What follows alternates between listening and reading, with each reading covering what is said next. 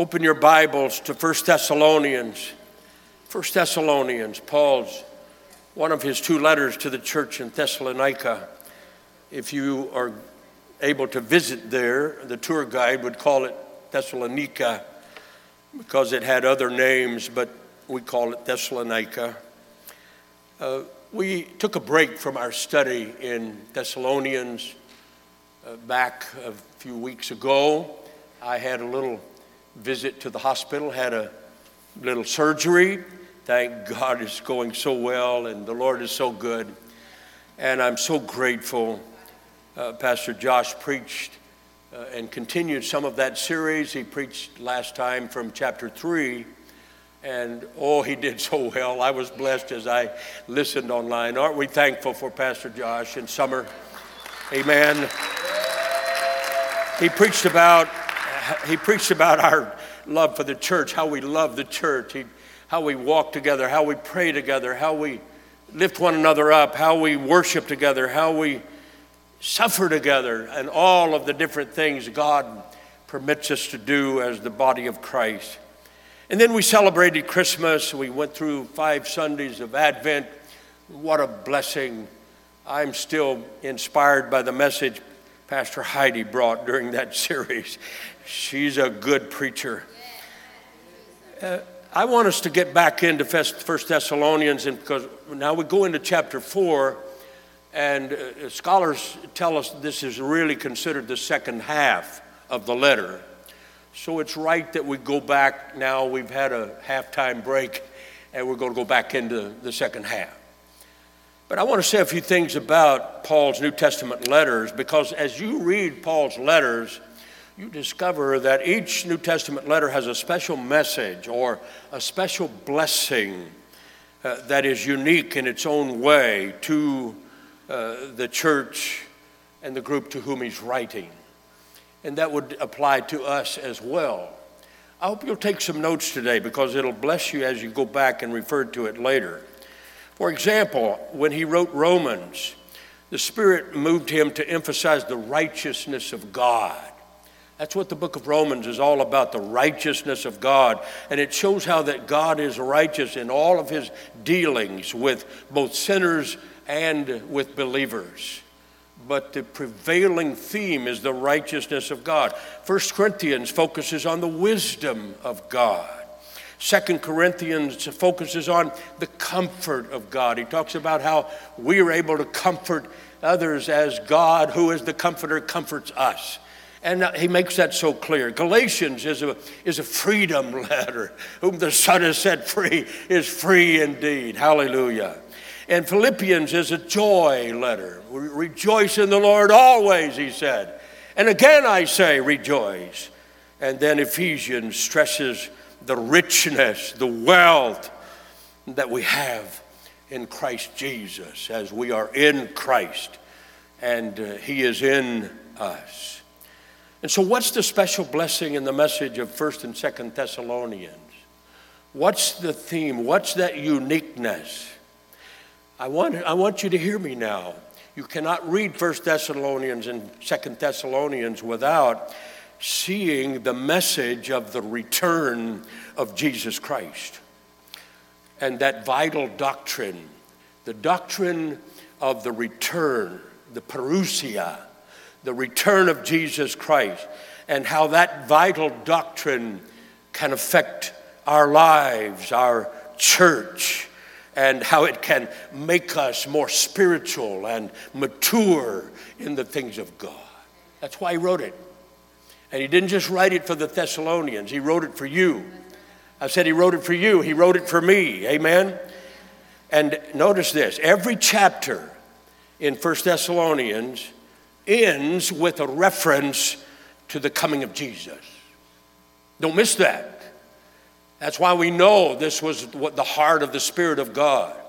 Each reference relates that doctrine, then, the coming of Jesus, to practical living.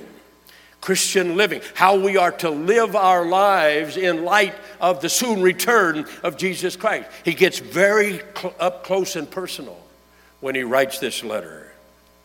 And I need you to, you, you need to hear me say it. I know you know this, But to Paul, this was not some theory to be discussed in a classroom. No, this was a truth to be lived out, to be practiced, to put skin on as we walk with Jesus Christ. And so let's go to 1 Thessalonians chapter 4. I'm not going, I'm not going to preach that long uh, because we have the Holy Spirit is here and we've had ministry here today. But I want to, I want to share at least one aspect of it. Look at verse 1. Finally, then, brothers, and how you ought to please God. That's what it's about. And so, in light of the coming of Jesus, and so I want to talk this morning about how to please your Heavenly Father, just for a few minutes. How to please your Heavenly Father. Now, all through Scripture, the Christian life can be compared to a walk. You can't read the Bible without seeing that again and again. Uh, Paul said to the Ephesians, chapter 4, verse 1, I exhort you to walk in a manner worthy of the calling with which you are called. Ephesians 4 17, walk not as other Gentiles walk. Ephesians 5 2, walk in love. 5 8 of Ephesians, walk as children of light. So we're walking, aren't we? And it's one step at a time. The Christian life begins with a step of faith. That's how it starts. But you can't just stay there. Babies don't know how to walk, so you have to get up and learn and begin to walk. And you do that by a step of faith. Bible says, "For we walk by faith, not by sight." 2 Corinthians 5 7. Walking suggests progress. One step leads to another place. You're progressing, you're moving, you're going someplace else. You're moving from where you have been to where He wants you to be. This is the walk. Walking suggests progress. Paul said in Philippians 3 I've not achieved it, but I focus on one thing, forgetting the past and looking forward to what lies ahead. I press on to reach the end of the race and receive the heavenly prize for which God, through Christ Jesus, is calling us. He said in Hebrews 6, verse 1 leaving elementary principles of the doctrine of Christ, let us go on to maturity. So the Christian walk is a progressive walk. It not like you're hearing from the Democrats. I'm talking about moving forward. Strike that it's true anyway. What can you say when something's true? We must walk. See, walking demands strength. A baby has to build strength. Our walking must increase in strength. And yet, God promises in Deuteronomy, as thy strength is, so as thy days are, so shall your strength be. Hallelujah. And we must walk in the light. The enemy has traps and snares for us. John says in 1 John 5, God is light, and in him is no darkness at all. If we say that we have fellowship with him, we yet walk in darkness, we lie and do not practice truth. But if we walk in the light as he is the light, we have fellowship one with another, and the blood of Jesus Christ, his son, cleanses us from all sin. Hallelujah. And of course, at the end of the walk, we will just step right into the eternal presence of God. The Bible said Enoch walked with God and was not because God took him. He was in God's presence. Hallelujah. That's what he has in mind for you and for me. Now, our text, if we were to read all of it, in fact, let's read uh, the first eight verses. Uh, he talks about walking first in holiness. That's far we're going to get today. We'll have to come back again and we'll do that. Let's talk about the first one walk in holiness. Let's read it together. Would you read it in your outdoor voice with me, please? Finally, then, brothers, we ask and urge you in the Lord Jesus that as you receive from us how you ought to walk and to please God, just as you are doing, that you do so more and more. For you know what instructions we gave you through the Lord Jesus. For this is the will of God, your sanctification, that you abstain from sexual immorality, that each one of you know how to control his own body in holiness and honor not in the passion of lust, like the Gentiles who do not know God, that no one transgress and wrong his brother in this matter, because the Lord is an avenger in all these things. As we told you beforehand and solemnly warned you, for God has not called us for impurity, but in holiness. Therefore, whoever disregards this disregards not man, but God, who gives his Holy Spirit to you. Now, if we jump right into the context of this and background, the moral climate in this Roman Empire was not very healthy when it came to morality. In fact, immorality was the way of life. And these were baby Christians. Remember that, that Paul was writing to. It was a young church. He had had to leave. He had left Timothy and Titus, and they had been there. We don't know how long it took to get the church up and going, but there'd been a move of God there, and God brought many of them to faith. But because the culture embodied slavery as well, thanks to that, uh, that element, slavery, people had a lot of leisure time to indulge in uh, even sinful pleasures, uh, sexual immorality.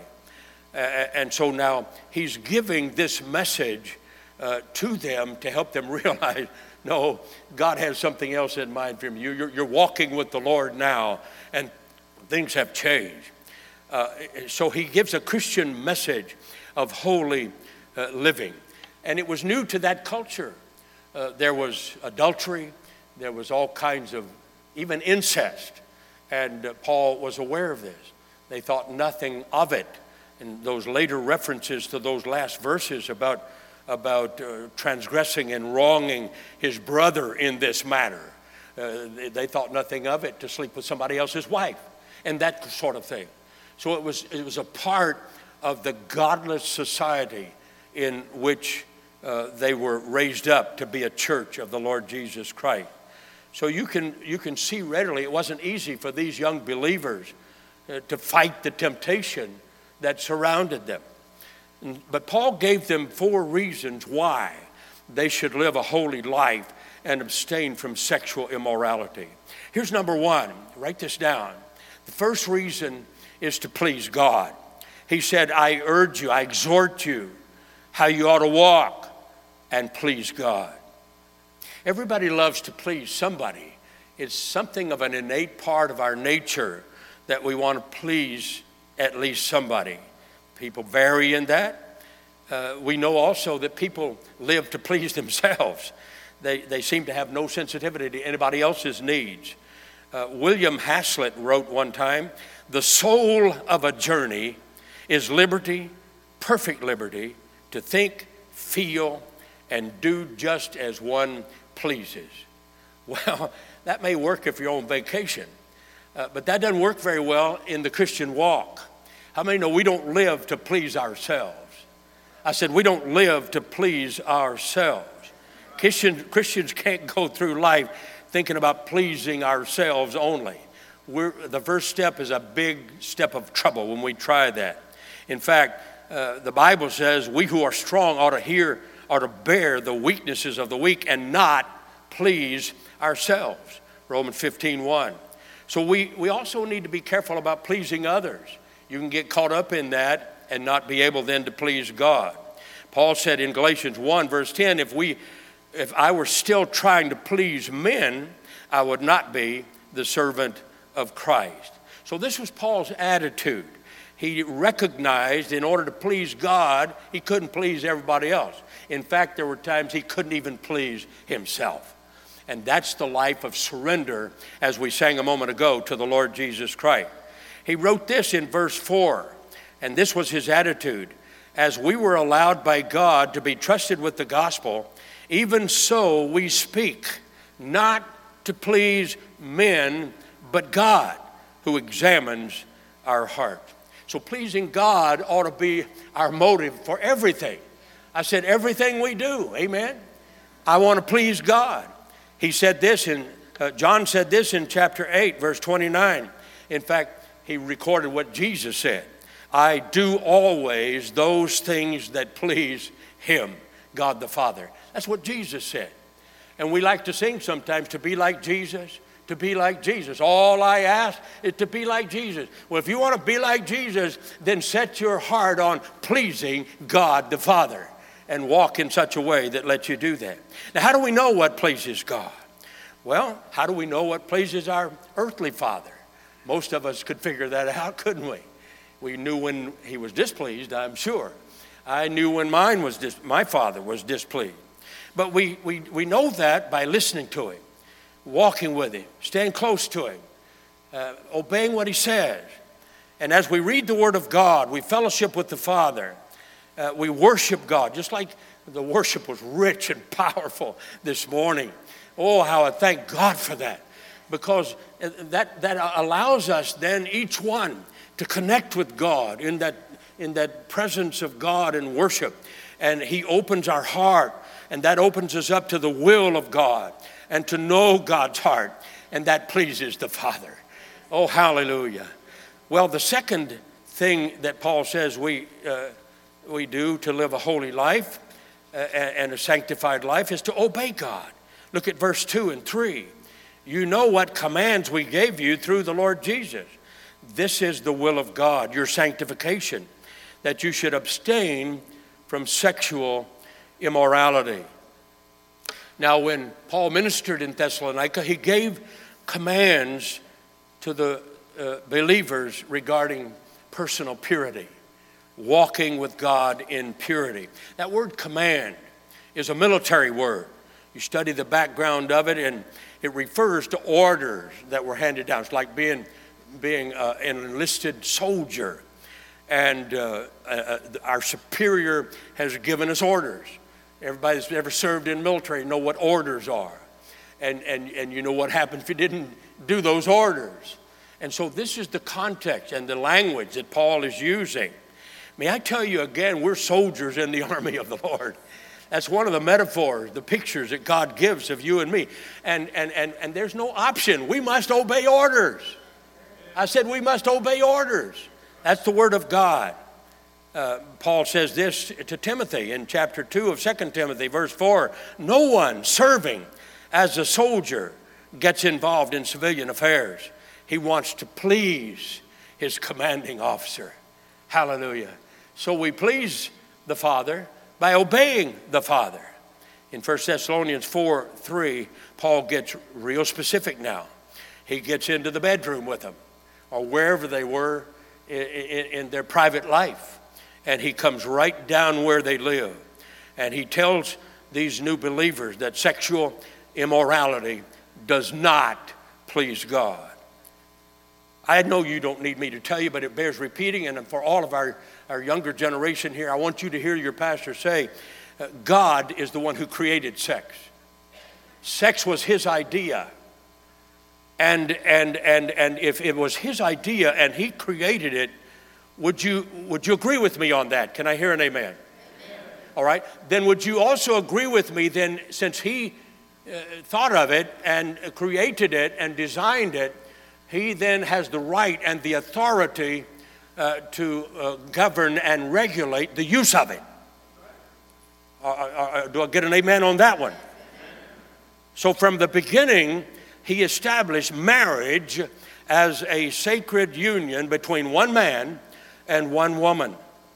And God created sex for both male and female.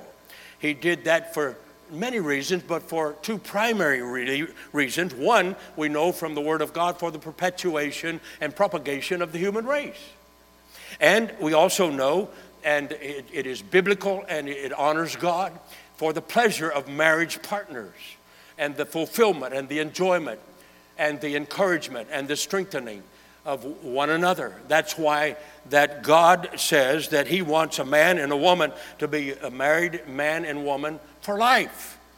No, they're not going around like a bumblebee getting nectar from every flower they come to. Please forgive that uh, metaphor. I think you understand. Marriage, dear Jesus.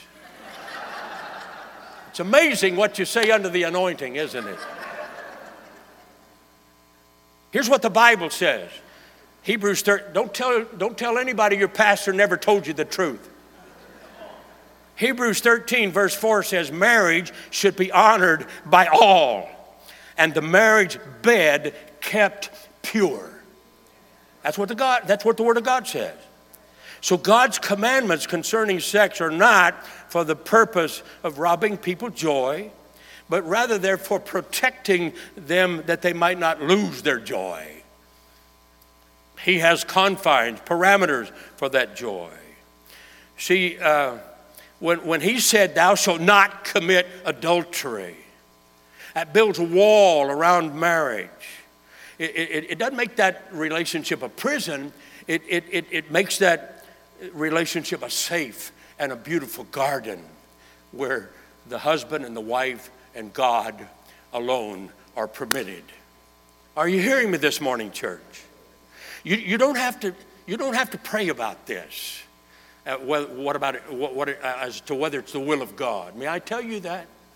I, I'm troubled by, by so called Christians who, who, who come and say, well, it's God's will. I, I've been blessed with another love, and, I, and, and they think somehow God was in that nonsense of betrayal and unfaithfulness. And, and, and God tells us clearly abstain from fornication, do not commit adultery. And, and no amount of liberal theology or modern philosophy or modern psychology is going to is going to alter that or change that. That's the word of the living God. Are you hearing me this morning? We're talking about walking in holiness. Well, the third reason we need to walk in holiness is to glorify God. To glorify God. Look at verse 4 that each one of you should know how to possess his own vessel in sanctification and honor, not in the lust of depravity, even as the Gentiles who do not know God. Each one of you possess his own vessel. Some Bible scholars say that Paul was referring to the person's own body and their private parts. Or others feel that he was writing to men and he's talking about his wife. In either case, I think we know the message is clear that God wants us to walk in holiness. And there is a preservation and an isolation to doing that, and it's in the bonds of marriage. Oh, hallelujah. Now, here's the positive side of God's commandment Christians are supposed to be different from unsaved people. We're supposed to walk in holiness. People are supposed to be able to see that we're different, that we don't do stuff like everybody else in the world does. It's a testimony. The Gentiles, the unsaved who do not know God, live ungodly lives. But we know God, and so we're to live godly lives and holy lives. And we're obligated to glorify God in this world. He says in verse 3 God's plan is to make you holy. And that entails, first of all, a clean break with sexual immorality. That's J.B. Phillips' translation. A clean break with sexual immorality. Hear me this morning, friends. The Christian who commits sexual sin is sinning against their own body. That's what the Word of God teaches. 1 Corinthians 6, verse 19 and 20. Not only are they sinning against their own body, they're robbing God of His glory. And He's worthy of glory. If no, for no other reason to live a holy life and to walk in holiness is to get to, to allow God to receive glory for what He's done and He's doing in your life. Hallelujah. Here's the fourth reason to walk in holiness to escape the judgment of God. Paul said in verse 6, beginning, no man take advantage of and defraud his brother in any matter, because the Lord is the avenger. Say that with me. The Lord is the avenger. How many know what an avenger is? God said, Vengeance is mine, I will repay. Every adulterer will deal with Almighty God. It sure is quiet. God's no respecter of persons, is He? No, He must deal with His children who fall in this area when they sin. Colossians 3, verse 23 through 25 tells us, and I won't take time to read it, but some people think, well, because I'm a Christian, God doesn't deal with me that way. I, he cuts me slack or whatever. I can ask for forgiveness. There was a lady who went to her pastor. She was upset that he was preaching maybe a little bit like I am this morning against sin in the lives of Christians. And she told him, she said, Well, Pastor, after all, uh, she said, sin in the life of a believer is different from sin in the lives of unsaved people. The pastor looked at her and said, Yes, it's much worse. And that's the truth. God's word's true. The law of sowing and reaping is, at, is at alive and well here. It's at work here in this dimension. And there is a harvest of sorrow that comes when a man or woman of God sows to the flesh. Doesn't mean you'll be condemned, but you know that God's word teaches us. He says in Galatians 6 don't be misled. You cannot mock the justice of God. You will always harvest what you plant. Those who live only to satisfy their own sinful nature will harvest decay and death.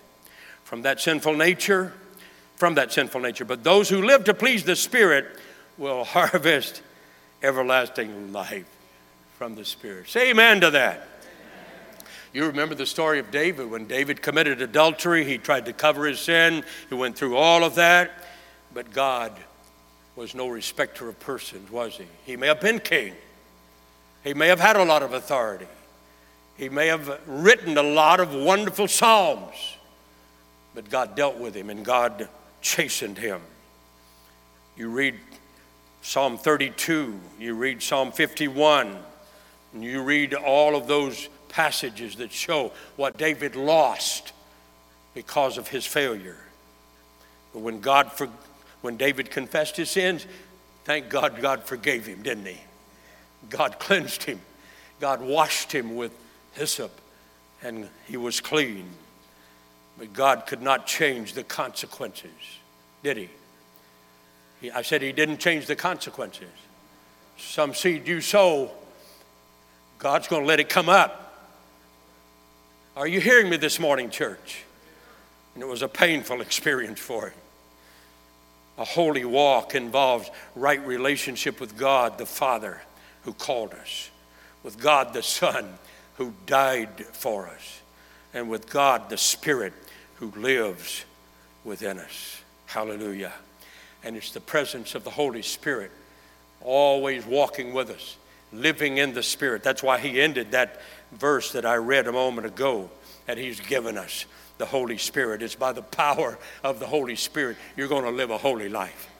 You can't do it in your, in your own strength. No, he didn't, he didn't say that he's going to count on you to hold those horses in rein and in check. No, he said he's giving you his spirit. And so we, we trust the Spirit of God to walk with us. Amen? And we walk day by day in the Spirit of God. It's the precious Holy Spirit walking in the Spirit where we get the victory. Oh, hallelujah. But to despise the commandments of God, he ends that by saying, You're not just despising words, you're despising God Himself. Because God and His Word are one. You despise His Word, you despise Him, and you don't want that going on in your life. Hallelujah.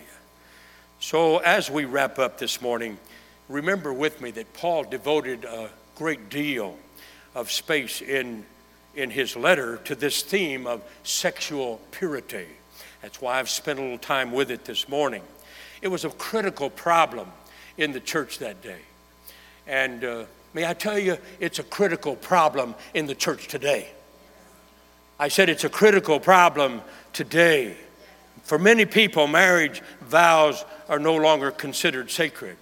And divorce, even among believers, is no longer governed by the Word of God. It's governed by a lot of other things.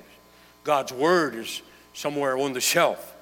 They're, they're, they're I, I, I know you're aware of this, but it, it should cause you uh, to, to be startled in your spirit.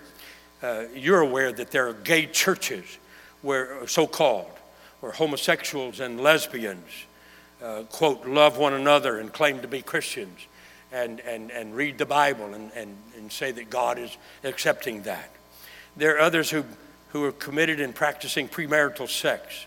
There are some who are even calling pornography Christian pornography. Go figure. And that's a part of some of the religious landscape of our world today. And yet God says, walk in holiness. God said, What? Say it with me. Walk in holiness. Come on, let's stand together. Stand with me, please. Thank I want to do that. How about you? I said, I want to do that. And there are many, many reasons, but one incredibly important reason is because he talks about in the latter part of this, and we'll get into it maybe next time. The Lord Himself shall descend from heaven with a shout.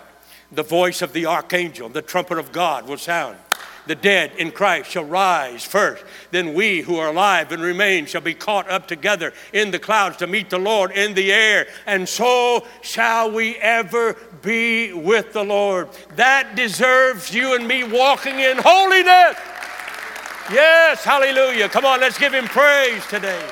We love you, Jesus. We thank you, Lord. We want to walk with our hand in your hand, Lord. We want to be holy. We want to walk in holiness, Lord. We want to walk in holiness. And if you're hearing me this morning, I want to say to you, this is a wonderful time to trust Christ as your Savior. Or if you're away from the Lord, to come back to Him and put your hand in His hand. If you failed Him, He will forgive you. He loves you. You are valuable to Him. God searches for that which is valuable, just like the woman looked for the lost coin, and the shepherd went to look for the lost sheep. And there was rejoicing when they were found, and God rejoices over you. Hallelujah. And He's welcoming you today. And you can do that. Just ask Him to forgive you. Pray a simple prayer with me, and let's all pray it together. Dear God, I come to you in the name of Jesus. I want to trust Jesus as my Savior. I, for, I ask you to forgive me of my sin. I have failed you. My sin was against you. But please, Lord, forgive me.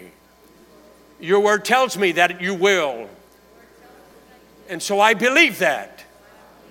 And in the name of Jesus, I receive Christ now. Thank you for washing away my sin. Help me to live for you. Help me to walk a life of holiness by your Holy Spirit. In Jesus' name, amen and amen. God bless you. God be with you. Walk in holiness. Walk in holiness. This is your sanctification. That means separated from sin unto God and in fellowship with Him. You're out of here. God be with you. Amen.